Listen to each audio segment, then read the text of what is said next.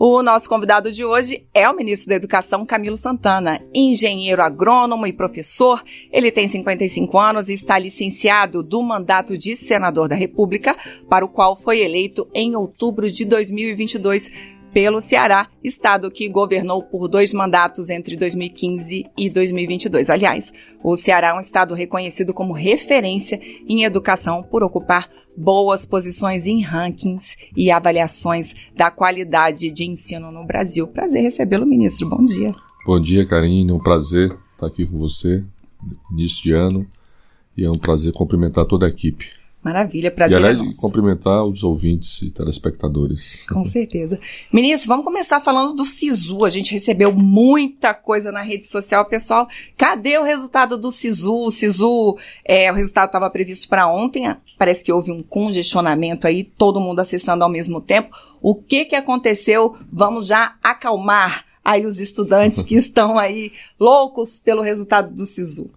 Não, primeiro dizer a todos que fiquem tranquilos, houve um problema ontem técnico no sistema, a equipe de TI do Ministério solicitou algumas horas para resolver, solucionar os problemas, então a previsão é que agora, no início da tarde, já possam estar sendo divulgados aí os resultados do SISU.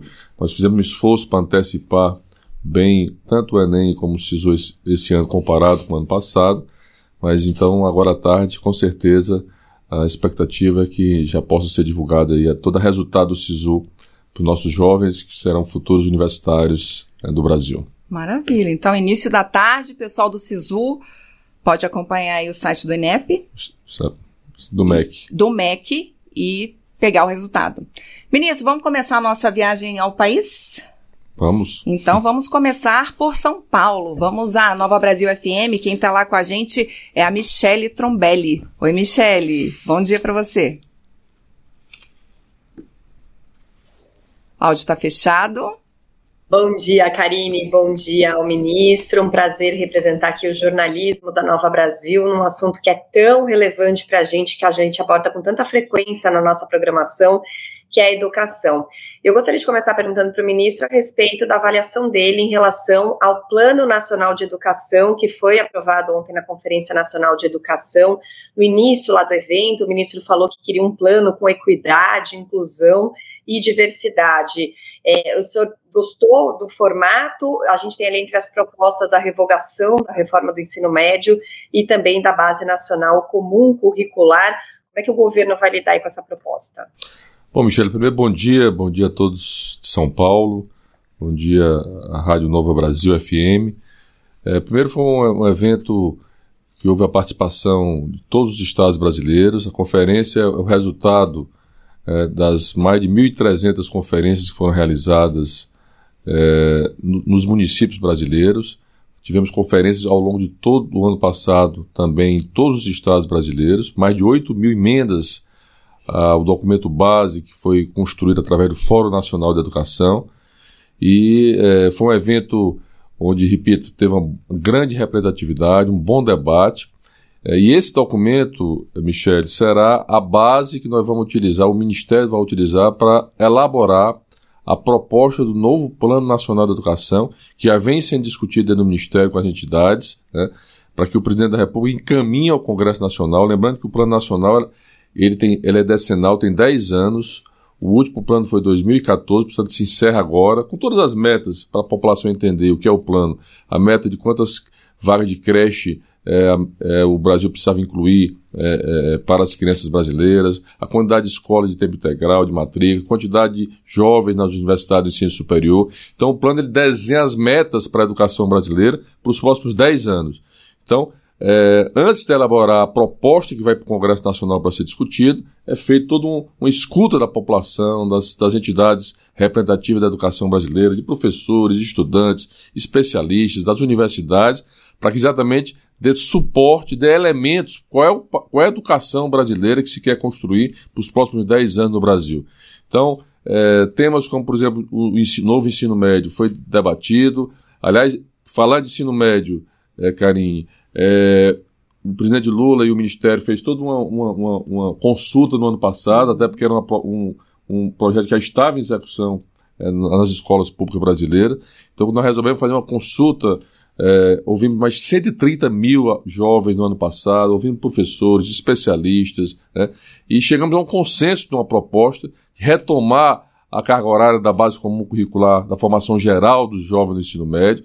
O jovem brasileiro precisa ter uma formação melhor de matemática, melhor de português, voltar a disciplinas obrigatórias. Lembrando que a questão do ensino médio criaram os chamados itinerários. Você lembram que a imprensa divulgou bastante itinerários é, que foram criados em algumas escolas, como aprender a fazer brigadeiro, ou aprender a ganhar dinheiro, enfim.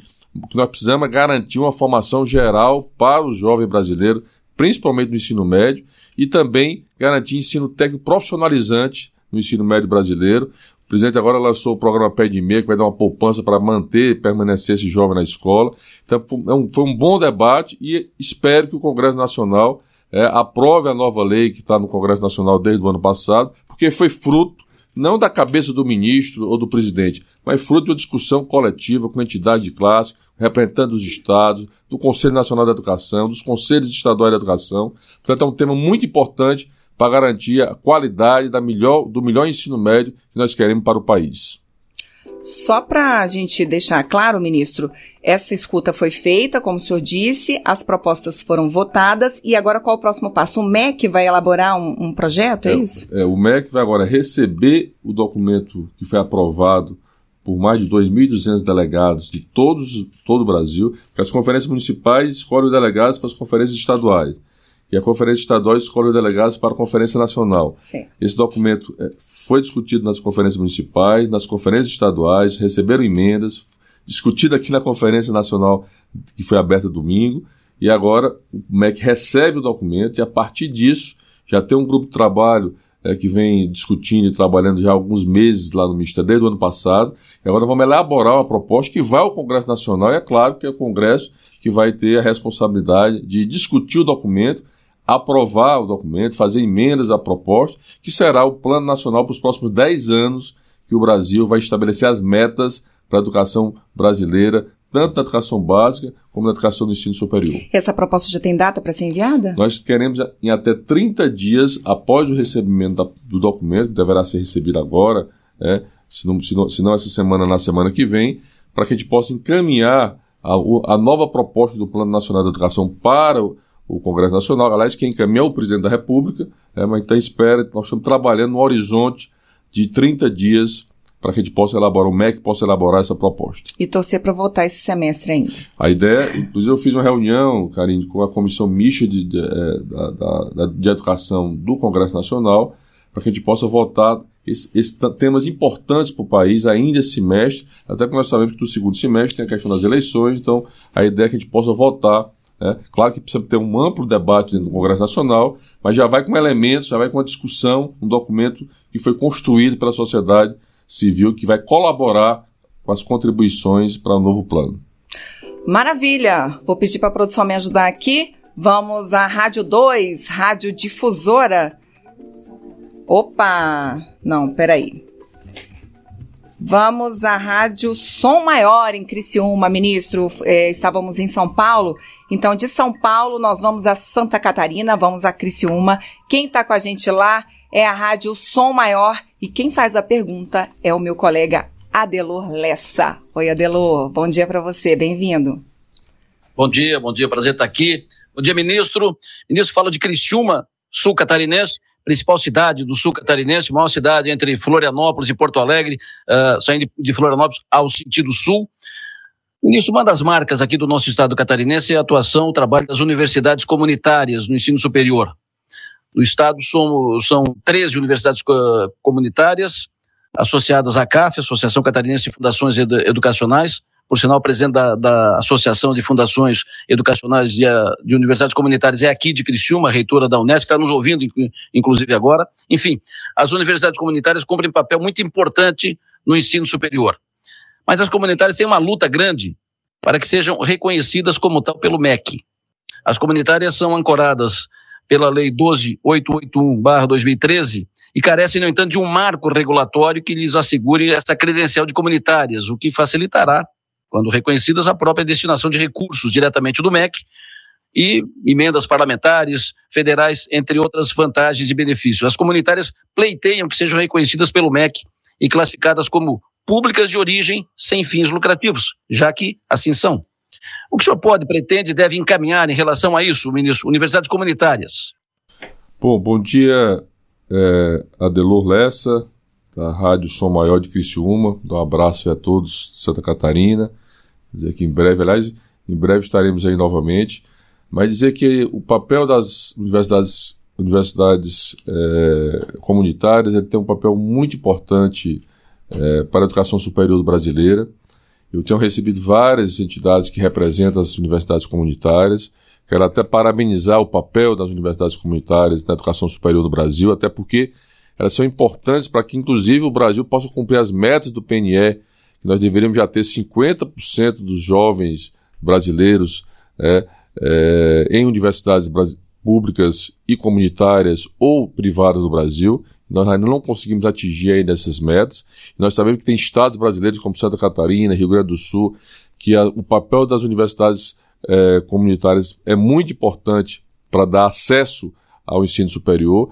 Portanto, e reconheço que o MEC, o MEC vem discutindo algum, algum, alguns marcos regulatórios em relação ao ensino superior, ao ensino privado, ao ensino comunitário, ao ensino à distância, que nós precisamos regulamentar para evitar, garantir a qualidade da educação, é, principalmente superior no Brasil, que cresceu muito o ensino à distância, a formação da licenciatura dos professores. Então, meu, o meu, a minha mensagem às universidades comunitárias, aí, de me dirigindo especialmente à reitora que está nos assistindo, nos ouvindo, é o compromisso do MEC de garantir é, não só o debate, mas garantir o encaminhamento é, do reconhecimento dessas universidades, do seu papel importante para a educação superior brasileira, para garantir o acesso. Brasil hoje tem várias políticas importantes para garantir o acesso ao jovem, seja através do ProUni, que agora será aberto agora, seja através do FIES, seja através de outros mecanismos para que a gente possa garantir a oportunidade dos jovens que fazem, inclusive, o Enem, ter acesso ao ensino superior no Brasil. Portanto, Adelô, é, eu, eu, quero aqui mandar essa mensagem de reconhecimento do papel da universidade, o compromisso do MEC, que tem feito esse debate, né? Nós estamos retomando uma série de debates importantes da educação superior para o fortalecimento e garantir as metas de acesso dos jovens brasileiros ao ensino superior, principalmente também nas universidades comunitárias. Este é o Bom Dia Ministro, que hoje recebe o ministro da Educação, Camilo Santana. Ministro, já estivemos em São Paulo, em Santa Catarina. Vamos ao Rio de Janeiro, então. Vamos à Rádio Nacional com o meu colega Dilan Araújo. Oi, Dilan. Oi, Karine, bom dia. Bom dia, ministro. Bom dia para os colegas, para os ouvintes dessa rede de emissoras. Ministro, você acabou de falar sobre o acesso dos jovens ao ensino superior. E nós tivemos um número baixo de jovens que são das escolas públicas, que são da, da rede pública, e que tentaram o Enem no último ano. A gente sabe que existem os aspectos financeiros. Nesse sentido, eu gostaria que o senhor comentasse a bolsa extra no âmbito do programa Pé de Meia, mas existem outras questões que acabam atingindo a perspectiva de vida dos jovens. Embora o assunto seja complexo, eu gostaria de saber o que, que o Ministério ainda pode fazer para que esses jovens, pelo menos, tentem o Enem, quer dizer, acreditem que, que é possível.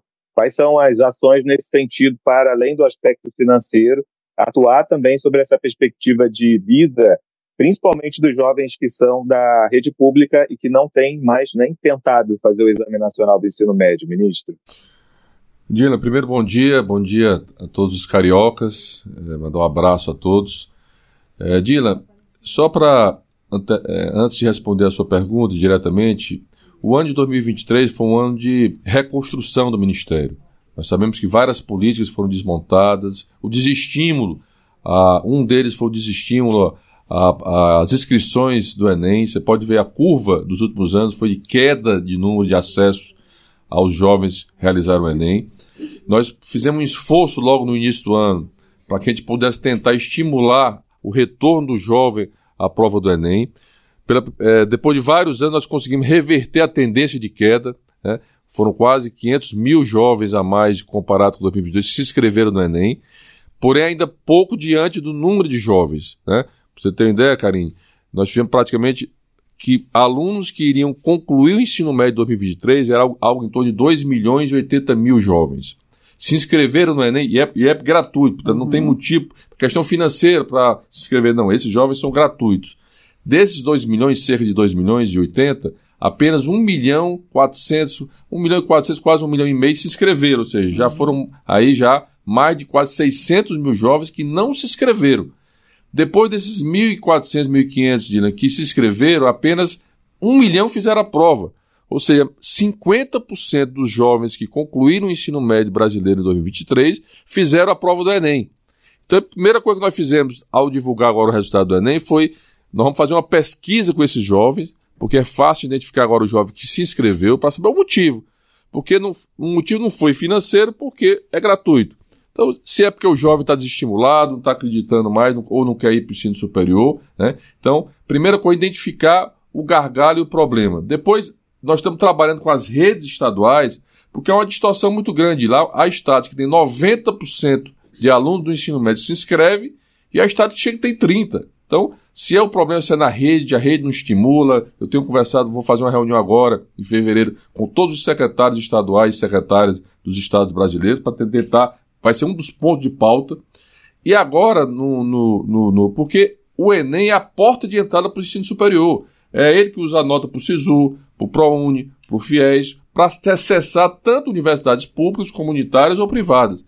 Então, fundamental restabelecer, vamos fazer, vamos estimular agora, mais ainda esse ano, uma, uma grande campanha para o Enem, né, para que os jovens possam fazer o Enem. A gente quer ampliar o número de vagas de participantes e também com o pé de meia, que foi lançado agora pelo presidente, né, que agora, inclusive, nós vamos começar a pagar a, a, a primeira parcela aos jovens brasileiros, tem, tem alguns objetivos o, o, o pé de meia. Primeiro, é garantir a permanência do jovem, porque às vezes o jovem nessa idade, às vezes não por escolha, mas por necessidade, ele às vezes precisa trabalhar, ajudar o pai, ajudar a família dentro de casa. O que nós queremos é que esse jovem não abandone a escola.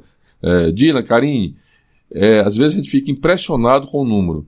Aproximadamente 480 mil jovens brasileiros por ano abandonam o ensino médio. Nós estamos falando de quase meio milhão de jovens.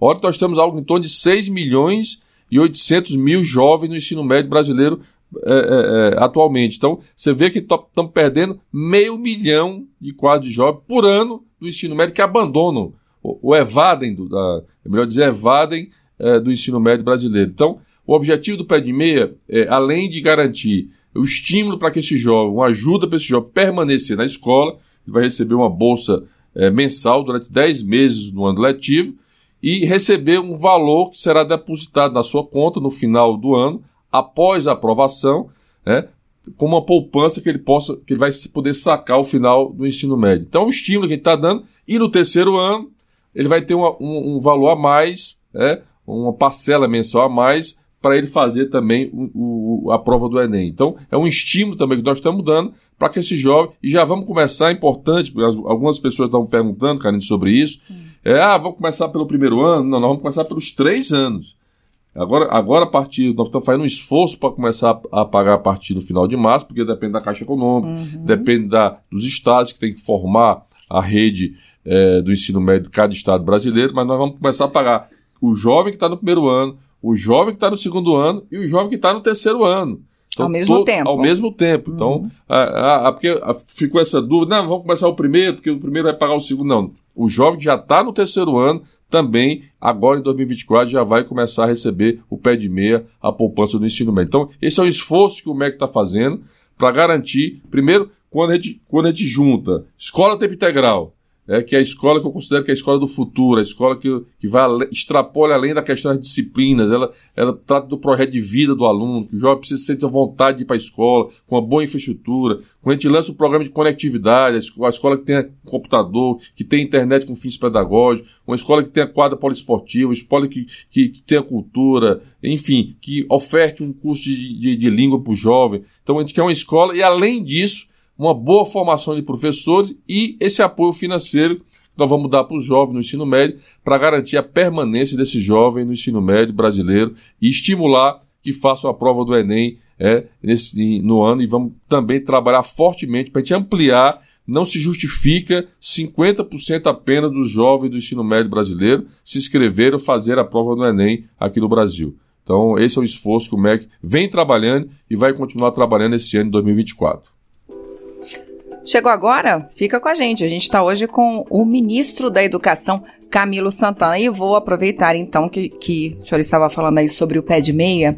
Vamos fazer um, um servição aqui do pé de meia?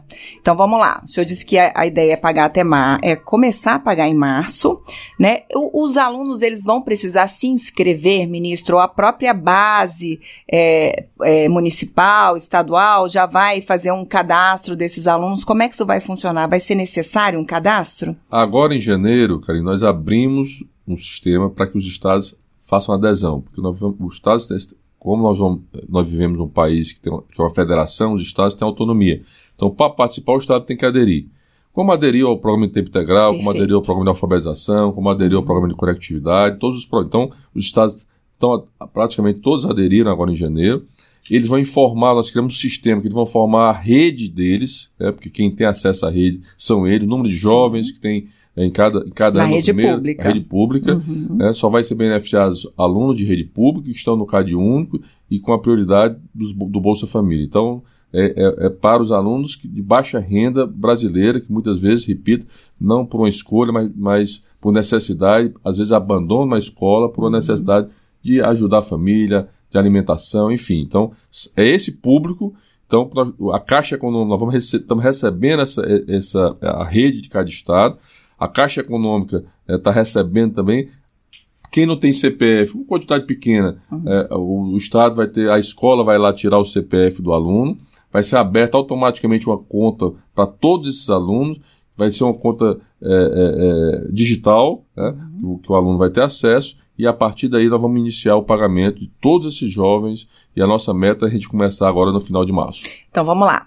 Jovens de baixa renda que estão no, no CAD único, e aí, muito importante a gente deixar bem claro: esse estudante não vai sacar esse dinheiro agora, né, ministro? Vai ser uma poupança ali. Não, ele tem um saque mensal, Ah, né, ele vai receber 200 reais por mês, certo. Aí e ele pode usar esse recurso né, para ele ou para o transporte, ou para comprar algum material, para ajuda dele, Hum, e vai receber isso, isso- e, e ele precisa garantir a frequência na, na, na escola, ok. né? a frequência média tem que ser 80%, e ao final do ano, ele sendo aprovado, passando de ano, ele recebe um depósito de mil reais, que vai ficar na conta dele, vai ficar ali ó, acompanhando o rendimento Retido né, ali. retido, Aham. para que ele possa sacar ao final da conclusão do ensino médio. Então ele vai ter um valor é, é, variável, a gente chama de variável, que vai ficar Os poder ficar 200, que ele pode ou mexer. seja, dois mil reais ele vai receber é, todo ano e mil reais ficará na, na, na conta dele para que ele possa receber ao final da conclusão do terceiro ano do ensino médio. na poupança. Para os estados, tem alguma contrapartida? Então, o Estado que quiser, a, a contrapartida do Estado é, é, é, é, é, informar todos os encaminhamentos em relação ao jovem, as informações em relação ao aluno. Frequência, é, aprovação. né? Agora, o Estado, a lei deixou é, aberto que o Estado que quiser, é, vamos dizer assim, ser parceiro do programa, ou quiser complementar algum, mais alguma ajuda, porque tem alguns estados que também têm uma espécie de programa parecido com isso. Então, por exemplo, o estado da Bahia também dá uma ajuda. Não tem a poupança no final do ano, mas dá uma ajuda mensal ao jovem eh, de baixa renda. Então, o estado que quiser eh, ser parceiro do programa e fazer um trabalho conjunto, né, o, a lei permite, o programa permite essa parceria financeira também. Mas a hoje a contrapartida dos estados é apenas ó, é, inf- as informações em relação à frequência, né, matrícula, frequência e aprovação do aluno. O desempenho, não. Se o aluno é reprova. É, o Não, aluno se ele- reprova. se ele é reprovado, ele não recebe o- os mil Os reais. mil no- reais. ele recebe ajuda mensal, mas se ele for reprovado, ele não recebe o, o- o valor que será depositado na poupança, que ficará lá rendendo no final do ano. Ou seja, um incentivo e tanto para quem está ingressando no ensino médio ou para quem já está no ensino médio, né, ministro? Ao final do terceiro ano, os três anos, parece que chega a 9.200 reais, não é Então, isso? 9 mil é tudo, né? São os 2 mil que ele recebe por ano, Isso, mais, mais- mil reais Quando acaba tudo. e mais os 200 do Enem, fora os rendimentos que estarão eh, na conta dele ao longo do ano. Se ele também achar que, não, eu vou, eu vou deixar meus 200 reais, eu vou gastar só 100 reais esse ano, então ele vai que, acumulando lá, mas pelo menos ele vai ter 3 mil reais com os rendimentos ao final do terceiro ano. Aí, pra, se ele quiser começar um negócio, quiser ir ir para a faculdade, uma ajuda, uma contribuição é, para esse jovem do ensino médio. Em março, então, é a previsão. Previsão final de março de começar o pagamento. Maravilha, fizemos esse pente fino aí no programa Pé de Meia e vamos continuar então a nossa viagem ao país. Vamos a Teresina, vamos ao Piauí, Rádio Meio Norte. Quem está com a gente lá é a Apoliana Oliveira. Bem-vinda, Apoliana. Bom dia para você. Bom dia para você, Karine. Bom dia ao ministro. É um prazer conversar com o nosso vizinho cearense aqui mais uma vez. Já tive a oportunidade de conversar com ele em outros momentos aqui para a nossa rede Meio Norte.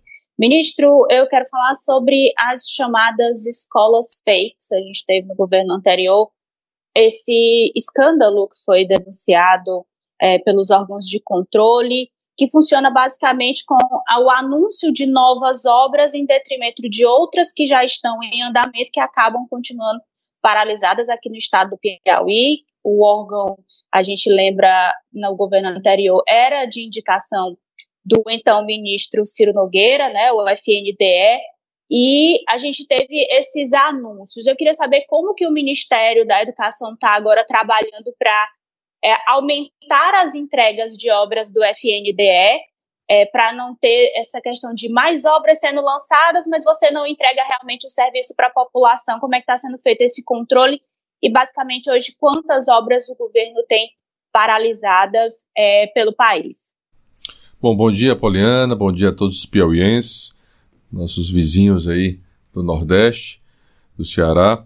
É, primeiro, Poliana, quando nós chegamos no MEC, nós identificamos três situações. Uma, das obras que estavam em andamento, atrasadas, né, os pagamentos atrasados dessas obras, e a primeira decisão do presidente foi não deixar mais nenhuma obra ser paralisada, ou seja, pagar rigorosamente em dia e independente de quem seja o Estado, o município, o prefeito ou a prefeita. Né? Essa foi a decisão. Estou dizendo isso porque eu fui governador do Ceará nos últimos quatro anos, precisei entrar na Justiça, no Supremo Tribunal Federal, para receber os recursos que o FNDE devia às obras, às obras do meu Estado. Então, é, no governo passado, muitas vezes só se pagava quem eles queriam, então sem um critério. Então, a primeira coisa foi estabelecer um critério é, republicano independente do município ou do estado, todas as obras que estejam aptas a serem pagas, as medições. Eu tenho uma ideia, Paulinho, nós pagamos em 2023 mais do que o dobro em 2022 de obras é, que estavam em andamento no FNDE. E entregamos dessas obras, Karine, foram entregues ano passado 631 obras concluídas com recurso do FNDE em, em municípios e estados em todo o país. Isso é as obras em andamento. Nós tínhamos um, um, um passivo de mais de 5.600 obras paralisadas e inacabadas, obras com 5 anos, com 6 anos, com 7 anos, obras que ainda começaram ainda na época da, do governo da presidenta Dilma, do governo do presidente Lula, paralisadas e inacabadas no Brasil.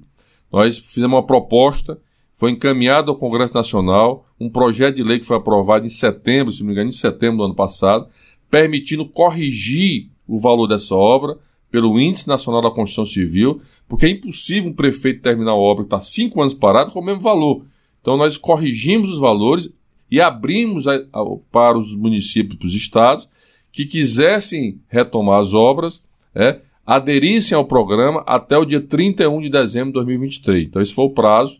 E agora nós estamos retomando essas obras, com cada município, cada estado. Claro que tem obra que vai ter que ser relicitada pelo tempo. Então a ideia é que agora a gente possa, por exemplo, no Piauí, nós tivemos 175 obras para tínhamos 175 obras paralisadas e inacabadas, houve adesão de 113, portanto, o, o Piauí, o Ministério está disponibilizando mais de 87 milhões para que a gente possa concluir essas obras que estavam paralisadas e inacabadas, que o prefeito, porque às vezes tem obra também, Karine, que está com 5, 7 anos, o prefeito não, não, não, não tem mais interesse de, é. de, de, de, às vezes a obra que estava apenas iniciando, não tem mais interesse, então foi, a gente colocou à disposição, isso foi tra tratado com o Tribunal de Contas da União, à disposição, a adesão do Estado do município para que pudesse retomar essa obra. E teve as novas obras. Como é que eu vou lançar novas obras sem resolver esse passivo? E pela primeira vez, o, o, no PAC, que foi lançado pelo presidente, entra a, a educação. Né? Nós lançamos já o primeiro edital de obras da educação básica. Está sendo selecionado aí é, creches, escolas de tempo integral e ônibus escolares. Nós devemos divulgar agora os resultados agora no mês de fevereiro. Então, repito, obras paralisadas e inacabadas, esse passivo, nós fizemos uma lei e agora estamos retomando. As obras que estavam em encaminhamento, colocar todos em dia, pagar o atrasado e manter o pagamento de dia para que não paralisem mais. E as novas obras que serão agora anunciadas, primeiro, primeira leva de, de, de novas obras para educação básica, para que a gente possa concluir. Então, esse foi o retrato que nós encontramos. E essas escolas fake news, que foram escolas que foram é, o, que é, o que é a escola fake news para a população entender? É aquela escola que o valor era 10 milhões de reais, por exemplo, e empenharam 50 mil para a escola. Né? É, então, teve sem, sem, sem, muito critério. Tem uhum. município que recebeu 10 escolas, 20 escolas, tem município que não recebeu nenhuma escola. Nós lançamos edital colocando um critério, estabelecendo um critério por indicadores para de, definir onde é que essas escolas têm prioridade para serem construídas no Brasil. Então, é, houve uma decisão do Tribunal de Contas da União que que essas escolas, para que elas possam, porque algumas foram com emendas parlamentares, outras não, para que elas possam primeiro suspender todas essas obras, foram, aliás, a autorização de início dessas escolas foram suspensas. Nós criamos um novo edital e qualquer retorno dessas obras que tem esse, que tem esse valor, esse percentual, esse valor é, já definido, né, precisa ser complementado pelas, se for por emenda, precisa ser complementado pelo deputado para que possa garantir os recursos integrais. Essa foi uma decisão do Tribunal de Contas da União, recentemente, ainda no ano passado, em relação a essas obras estabelecidas pelo FNDE. Eu espero ter respondido aí a pergunta Poliana. Este é o Bom Dia Ministro, que hoje recebe o ministro da Educação, Camilo Santana. Eu lembro você que você pode baixar essa entrevista a qualquer momento. Basta acessar redenacionalderádio.ebc.com Ministro, de Teresina, nós vamos ao sul do país. Vamos a Porto Alegre. Quem está com a gente é a Rádio Gaúcha e quem faz a pergunta é a minha colega Sofia Lung. Oi, Sofia, bom dia para você. Bom dia, Karine. Bom dia, ministro. Vocês me escutam bem? Que antes eu estava com um probleminha. Perfeitamente. Beleza, só para confirmar. É, então, ministro, estou aqui da, da Rádio Gaúcha e do jornal Zero Hora, aqui de Porto Alegre, Rio Grande do Sul. Uh, minha primeira participação no programa. É, e eu gostaria de perguntar a respeito da, da lei que criminaliza o bullying, né? Que a gente sabe que tem uma, uma relação muito forte aí com as escolas, né? E, e eu queria entender, assim, uh, como que as escolas precisarão se adaptar a essa lei, né? Precisarão, por exemplo, contratar novos profissionais, uh, porque a gente sabe que muitas vezes acontecem casos uh, e, e, os profissionais da educação e a própria família não ficam sabendo, né? Então, como que isso vai ser fiscalizado, digamos? É bom, Sofia. Bom dia. Um abraço, Elza Gaúchos, todo o Rio Grande do Sul. É, bom, é, essa foi uma decisão importante aprovada pelo Congresso Nacional, sancionada pelo presidente Lula, para garantir, é, evitar é, esse tipo de, de ação que nós precisamos é, repudiar né, e extinguir principalmente dentro de uma escola. Uma escola é lugar de harmonia, é lugar de se construir de uma cultura de paz. O MEC tem colocado toda a sua rede através do AvaMEC, que é uma rede de formação continuada de professores, para levar toda a orientação e recomendações e orientações de formação dos professores para, é, vamos dizer assim, trabalhar todas as ações referentes a problemas com os alunos e com professores também, com a rede. Né? Então, por exemplo, nós tivemos problemas também de violência nas escolas, então nós estabelecemos protocolos, é, orientações, recomendações, orientações para que esse professor possa estar preparado, orientado, né? E fizemos uma parceria, inclusive, também com, com, com o Conselho é, Nacional de Justiça, CNJ, para criar um, os chamados é, estou lembrado aqui do nome, mas é trabalhar dentro das escolas um processo de discussão na construção da cultura de paz. Ouvir os jovens, ouvir o aluno, a integração do jovem com a família. A escola não é só um ambiente é, fechado pelos muros da escola. Ela precisa extrapolar, é preciso trazer os pais responsáveis para dentro da escola, é preciso criar os comitês escolares, discutir os problemas dos enfrentamentos, é preciso criar, e é lei já isso, criar as comissões, é, os grupos de assistência social, com assistentes sociais, com psicólogo, dentro, se não puder, porque há uma reclamação muito grande dos prefeitos e governadores do custo disso para a escola.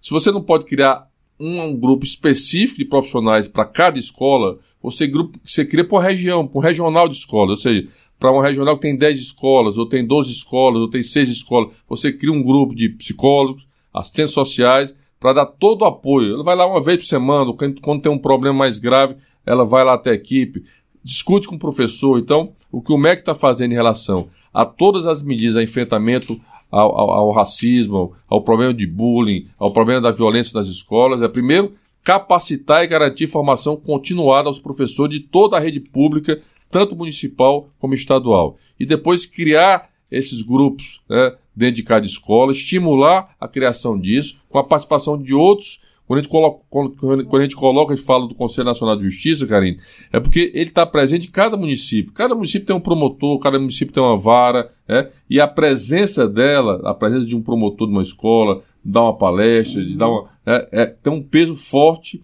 para a comunidade escolar. Então, também é uma parceria importante nós estamos fazendo com outros poderes no sentido de garantir que as pessoas compreendam a importância é, de garantir o, o respeito ao, ao, colega, o respeito ao professor. Né? A, a gente está trabalhando fortemente a questão da chamada cidadania digital. Lá nós estamos discutindo, inclusive, a possibilidade de se entrar como um tema de não disciplinas obrigatórias, mas optativa nas escolas brasileiras. Hoje, um grave problema que tem estimulado a violência, o bullying, é, é no país são as redes sociais, as plataformas digitais. Aliás, emendando a isso, Karine, existe um projeto de lei no Congresso Nacional que a gente tem colocado a importância de votar para regulamentar o uso das plataformas digitais no Brasil. Graves problemas que têm acontecido de violência, de ódio no Brasil são estimulados via plataformas digitais, portanto é preciso regulamentar para responsabilizar as plataformas e responsabilizar quem utiliza a plataforma para estimular esse tipo de ação, ou seja, o bullying, ou seja, a violência, ou seja, o desrespeito às pessoas dentro da rede social. E, repito, escola é ambiente de paz, é ambiente de aprendizagem, é ambiente de construção da formação humana dos jovens e das crianças brasileiras. Se você ainda não tem o nosso aplicativo, baixe na loja, na sua loja de aplicativo do seu celular, iOS ou Android, canal Gov e assista essa entrevista na palma da sua mão. Você também tem acesso a todos os conteúdos lá do canal Gov. Vale a pena. Ministro, vamos então, saímos de Porto Alegre e vamos a Minas Gerais, vamos a Belo Horizonte. Quem está lá com a gente na Rádio Itatiaia é o Guilherme Peixoto. Oi, Guilherme, bom dia para você, bem-vindo. Bom dia, Karine, bom dia, ministro. Obrigado pela oportunidade da Itatiaia de participar da edição de hoje do programa. Eu queria fazer uma pergunta a respeito dos recursos que chegam na ponta da linha aos municípios, e para isso, ministro, eu queria remontar uma emenda constitucional de 2020 que tornou o Fundeb permanente e também estabeleceu aquele chamado ICMS de educação, né, que determina o repasse de parte do ICMS, desse imposto que é estadual, a iniciativas ligadas ao ensino público. Aqui em Minas, há prefeituras, por exemplo, de Belo Horizonte, que têm questionado os critérios usados para basear, para nortear a distribuição desse ICMS educacional.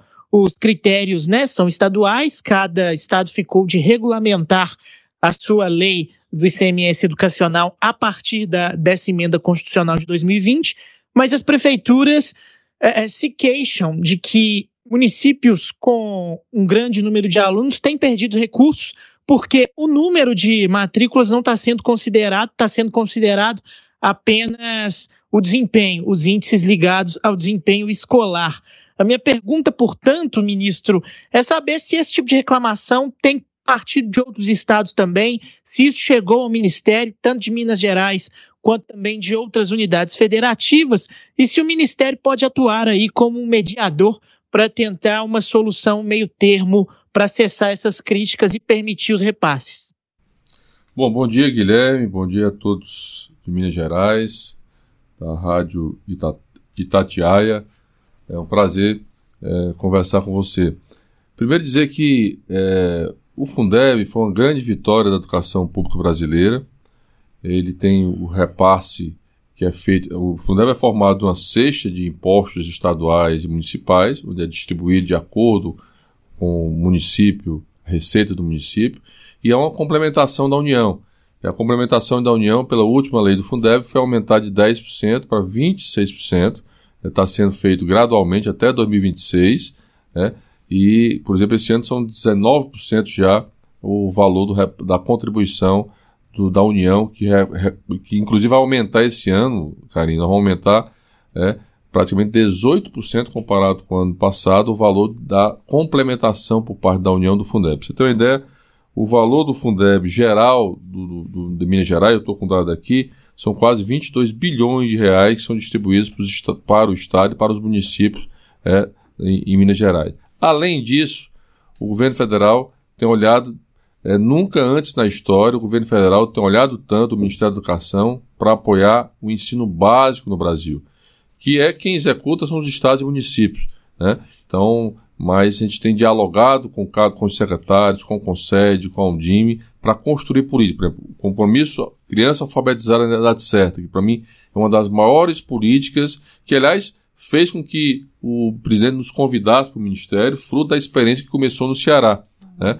que é a garantia, quando a criança se alfabetiza na idade certa, ela tem todo um desempenho ao longo da, da, da sua vida escolar, da educação básica, porque quando ela não, se, não, aprendi, não, não, não consegue ler e escrever ao final do segundo ano, aumenta nas séries seguintes a distorção em idade série, aumenta o abandono, aumenta, a evasão, aumenta a reprovação, porque se esse aluno não fizer um bom ensino fundamental, já chega ruim no ensino médio. Então é olhar desde o início dos primeiros anos da educação básica para ter uma grande formação e evitar, inclusive, que o aluno abandone no ensino médio. Então, para mim, o Estado está repassando, o governo federal está repassando hoje recursos para municípios e para estados, para o programa de alfabetização, recursos a mais, Karine.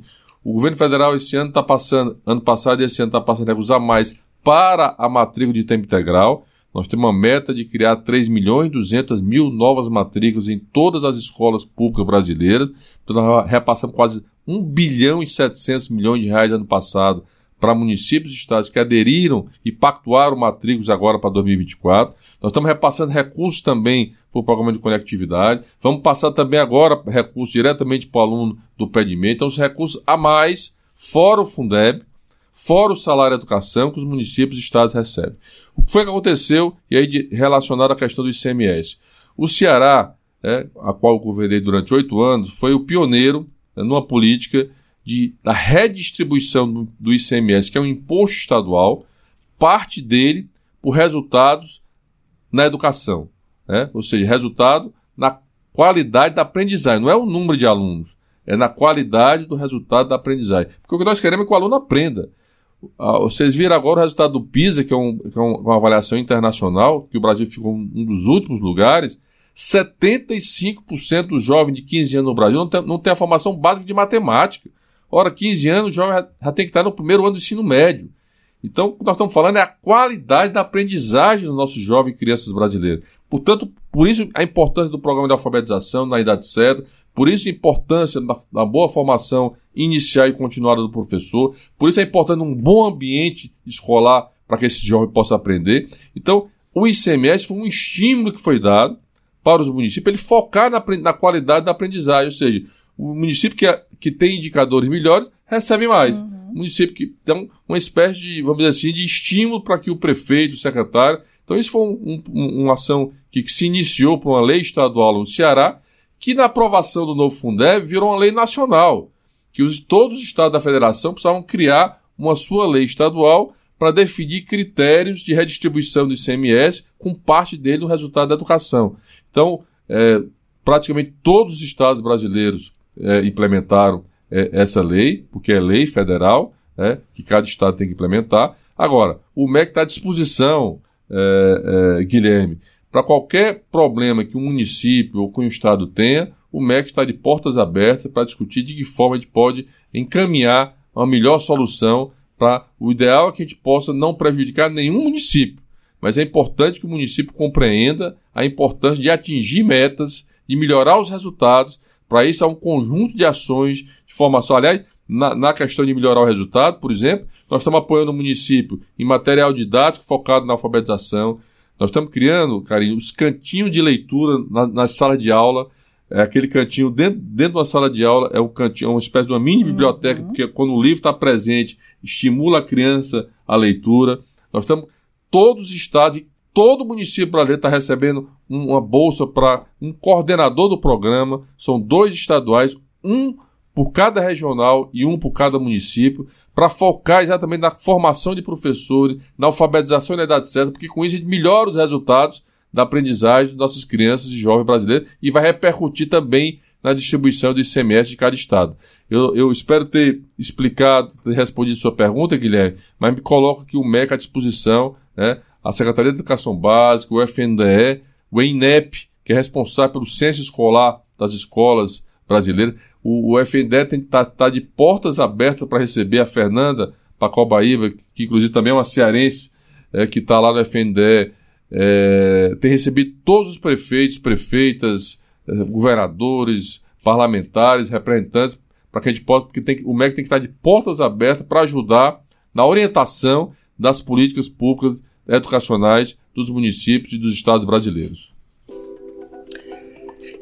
Este é o Bom Dia Ministro, que hoje recebe o ministro da Educação, Camilo Santana. Ministro, nós já estamos aqui com Manaus posicionado, mas antes eu queria. Vamos falar do ProUni? ProUni encerra as inscrições amanhã, às 23h59, último dia, programa de bolsas. Inscrições podem ser feitas pelo portal do Acesso Único. Queria que o senhor falasse da importância do ProUni.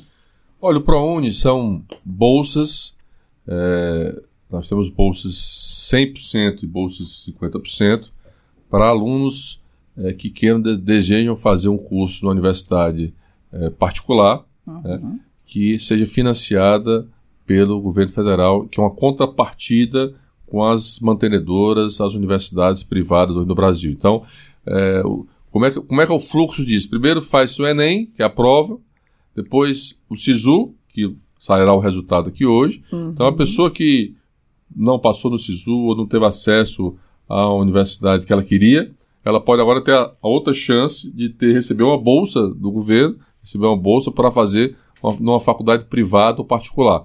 Então, as inscrições vão até amanhã. Né? É, caso, por, a, por conta do atraso da divulgação do SISU, vamos avaliar se prorroga ou não okay. mais um dia por conta desse praticamente 24 horas do atraso Sim. da divulgação do SISU, talvez haja necessidade de prorrogar também por mais 24 horas o ProUni. O importante é que tem feito um esforço enorme para todas essas datas e essas inscrições se anteciparem, porque nós vamos ter o início do ano letivo agora já é, em fevereiro, março desse ano. Então a ideia é que a gente possa garantir, é, por isso o esforço que o Ministério tem feito, antecipando o resultado do Enem, antecipando o resultado do SISU, comparado com o ano passado, para garantir já o aluno ingresse na universidade já agora, no início do semestre, agora, facilitando também a vida das universidades. Então, o ProUni é, já teve mais de um milhão de inscrições já realizadas já agora no, no primeiro dia, é, aliás, no segundo dia. É, portanto, querem, me estimular que se inscrevam para o ProUni. É mais uma oportunidade, é mais uma janela de acesso que o jovem brasileiro tem, é, podendo garantir 100% do financiamento gratuito do seu curso superior nas universidades privadas. Portanto, se inscreva e, repito, qualquer necessidade de, de, de, adiar, de, de adiar mais um dia de inscrições será anunciada também pelo Ministério da Educação. Então, ó, são mais de mil instituições, 1.028 instituições, oferecendo vagas, 15 mil, mais de 15 mil cursos aí pelo país. Então é uma bela uma oportunidade, né, ministro? 100% financiado. Então, financiado é... não, gratuito. 100% gratuito. E financiado vem depois do FIES, que aí vai ser o financiamento. Que, aliás, Karen, quero, quero até dar uma, uma, informação importante. Vamos lá. O MEC tem sido cobrado muito hum. pela mudança do FIES. O FIES é, se transformar o FIES, no, em vez de um programa social, num programa financeiro. Ou seja, há uma dificuldade enorme hoje é, do jovem pagar o FIES, porque ele não é nem pagar o FIES, é fazer o curso, porque o FIES não está financiando mais 100% do curso. Ou seja, financia 70%, então o aluno já tem que entrar na faculdade todo mês pagando 30% da mensalidade. Às vezes tem aluno que não pode. Sim. Ele já entra devendo, fica inadimplente, você sabe que o presidente Lula, ano passado, mandou uma lei para o Congresso Nacional fazendo o desenrola do Isso, FIES. desenrola. Né? Aliás, eu quero chamar a atenção, é, nós temos um prazo até o, dia, até o final de maio para que as pessoas regularizem a sua situação junto ao FIES. São 1 milhão e 200 mil pessoas aproximadamente, 55 bilhões de dívidas. A pessoa pode resolver limpar o seu nome com desconto de até 99% de desconto né, é, do pagamento, né, tanto da multa, 100% da multa e juros, e 99% do principal, e a adesão até o final do ano foi baixo. Apenas 1 milhão e 200, 164 mil pessoas tinham acessado até o final do ano. Então a gente, a gente quer que, que as pessoas divulguem a importância. Estão aí 1 milhão e 200 pessoas têm direito e acesso a resolver limpar o seu nome na praça, como a gente diz, regularizando e voltar até poder voltar à faculdade, voltar a estudar, aquele que abandonou. Uhum. Né? E agora nós vamos lançar, até março será lançado o novo FIES, nós estamos chamando FIES Social, onde nós vamos é, é, é, traçar uma faixa de renda das pessoas, né? e as pessoas de baixa renda, nós vamos voltar, a ideia é essa, claro, nós estamos discutindo isso com a Fazenda, com o Ministério do Planejamento, para que a gente possa voltar a financiar 100% para pessoas de baixa renda no FIES nesse país. Então, novas regras do FIES até março. Né? Isso, porque, porque março abre as inscrições do FIES. Ok. É SISU, agora o ProUni e depois o FIES. Você, o jovem tem três oportunidades para ingressar no ensino superior. E para desenrolar, vai até quando? Até maio. Até então, maio. Lembrando aí, então, gente. Vamos desenrolar. Vamos lá. Nós estamos aqui é, é, em, em, no Amazonas, por exemplo, o Amazonas, nós temos aí, só para dar um número aqui. O Amazonas é o nosso de... próximo estado aí, que vai participar. Qual foi, qual Ótimo. Foi, qual foi, o, o, anterior foi. É... O anterior foi Belo Horizonte. Belo Horizonte, Minas é, Gerais. Foi Minas então, Gerais. Minas Gerais, nós temos 127 mil é, contratos do FIES e a dívida é de 6 bilhões e meio. Ou seja, essas pessoas podem liquidar essa dívida com até 99% de desconto, dependendo da situação de cada. Então, é, é, é chamar a atenção das pessoas. Então, procurar o presidente tem me pedido sempre isso, em qualquer entrevista, lembrar as pessoas de todo o país, de São Paulo. São Paulo são 294 mil é, contratos, numa dívida de mais de 10 bilhões que as pessoas podem liquidar em relação a isso. Então, chamando a atenção para até março, lei aprovada no Congresso Nacional para garantir o desenrola do FIES, o desenrola da educação, que é limpar o seu nome na praça. A Malu Prado, nossa diretora, está me soprando aqui até dia 31, né, Malu? Renegociação do FIES até dia 31 de março, é isso? Maio, Não, maio. maio, perdão. 31 de maio, prazo final para o desenrola do FIES. Dito isso, vamos direto a Manaus. Vamos lá, a Rádio Difusora, quem está com a gente é a Rosiane Carvalho. Oi, Rosiane, boa, bom dia para você, querida. Bom dia, Karine, bom dia, ministro. Hoje eu estou em São Gabriel da Cachoeira, no extremo norte do país. Ministro, são duas questões. A primeira, a lista do que desestrutura a educação escolar indígena é imensa, assim como as consequências. No Vale do Javari, o coordenador da Univaja, Gusti Matiz, aponta este como um dos principais fatores de vulnerabilidade social e risco de morte, extermínio da cultura indígena, porque muitos deixam as aldeias em busca de estudo.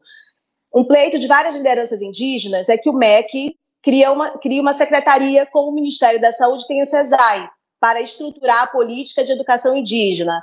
Essa é uma ação possível na sua gestão? A segunda questão.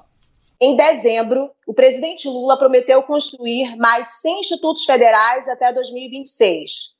O cientista Enio Candotti cobrou como pauta nos últimos anos de vida sobre o que o governo federal fará com os mais de 300 institutos e universidades já criados na Amazônia.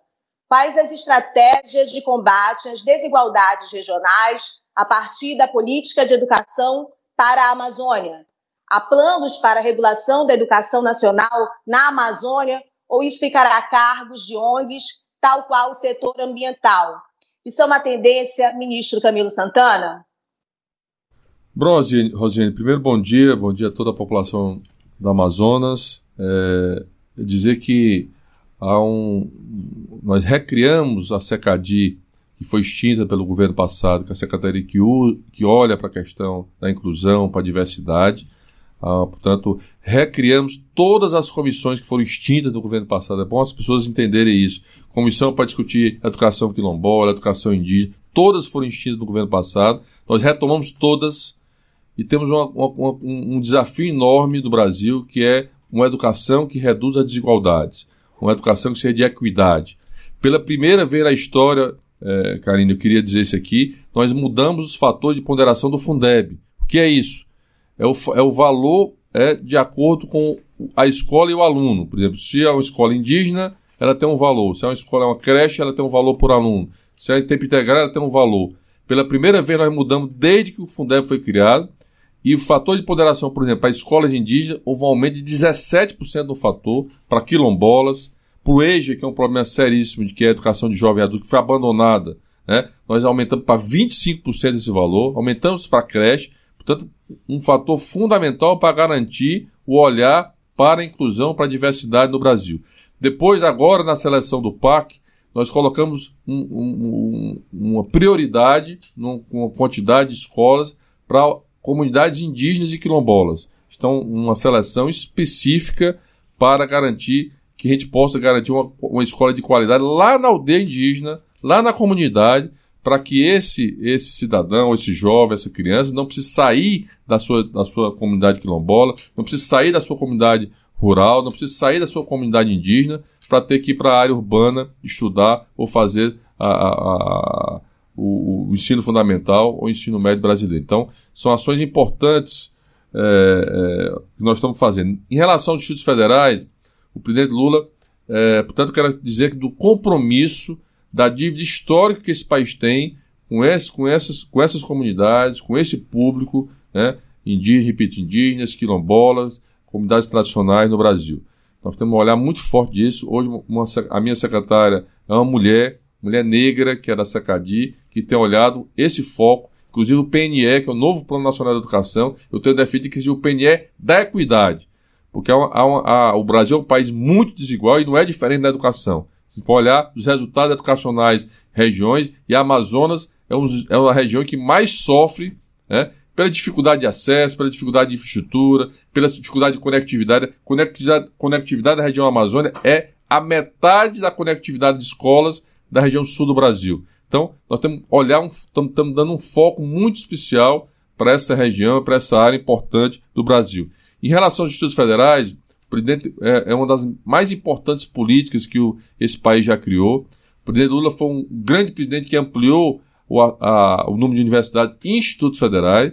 Então, é, ele já anunciou são 100 novos institutos, vários serão para a região norte do Brasil, mas nós também vamos também, é, é, é Rosiane, não só implantar novos institutos, queremos também consolidar os institutos que já foram criados. Tem instituto que não tem restaurante não tem restaurante para os alunos, tem instituto que não tem ainda laboratório, tem instituto que não tem nem sede. Então nós vamos nós colocamos no PAC recursos para consolidar esses institutos e vamos anunciar novos institutos olhando os vazios demográficos que existem, né? E todos os estados praticamente vão receber institutos, institutos federais novos agora, a partir de agora. Mas repito, sempre olhando para a questão do vazio demográfico, para a questão da equidade, para a questão do acesso desses jovens à educação técnica e ao nível superior também no Brasil. É isso, ministro Camilo. O tempo voou. Falamos bastante de muitos assuntos, ainda poderíamos passou falar. Passou rápido, a gente poderia falar de então muito mais. Demais. Não, aí fica o convite para o senhor voltar aqui numa próxima oportunidade, quando tiver uma brecha na agenda. Mas tem um tempinho ainda para o senhor fazer suas considerações finais. Não, Pedro Carino, eu queria agradecer a você, é, a toda a equipe, é, e dizer que esse programa é um programa importante para a gente poder dialogar e conversar com a população brasileira, até para esclarecer, né, para receber perguntas, orientações, enfim. Mas acho até porque eu sempre digo que qualquer política pública, qualquer ação de governo precisa sempre estar dialogando com a população.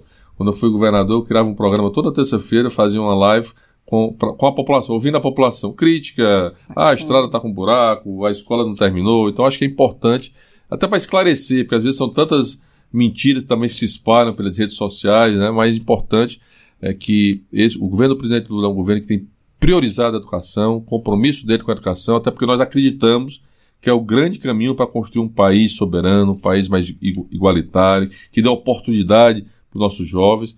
Eu quero aqui destacar essa grande ação que o presidente fez agora, que é o pé de meia. Eu não tenho dúvida que é uma das mais importantes ações para garantir a permanência. Quando a gente fala de educação de tempo integral, nós estamos falando de proteção social, de esperança para o jovem, de segurança.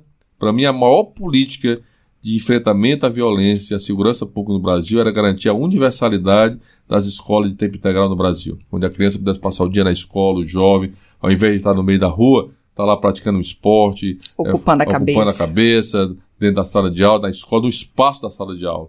Então, para mim, as duas grandes políticas que o presidente Lula, é, no ano passado e agora, esse ano, está colocando para a educação básica brasileira, é a escola tempo integral, é o pé de meia, é a alfabetização na idade certa, portanto, compromisso nosso, eu estou aqui com toda a energia, a equipe do MEC, em parceria com os estados, em parceria com os municípios, para que a gente possa dar um salto de qualidade na educação pública brasileira e garantir a oportunidade é, para os jovens e para o futuro desse país. Portanto, muito obrigado pela oportunidade que eu tive aqui hoje de conversar com vários estados brasileiros.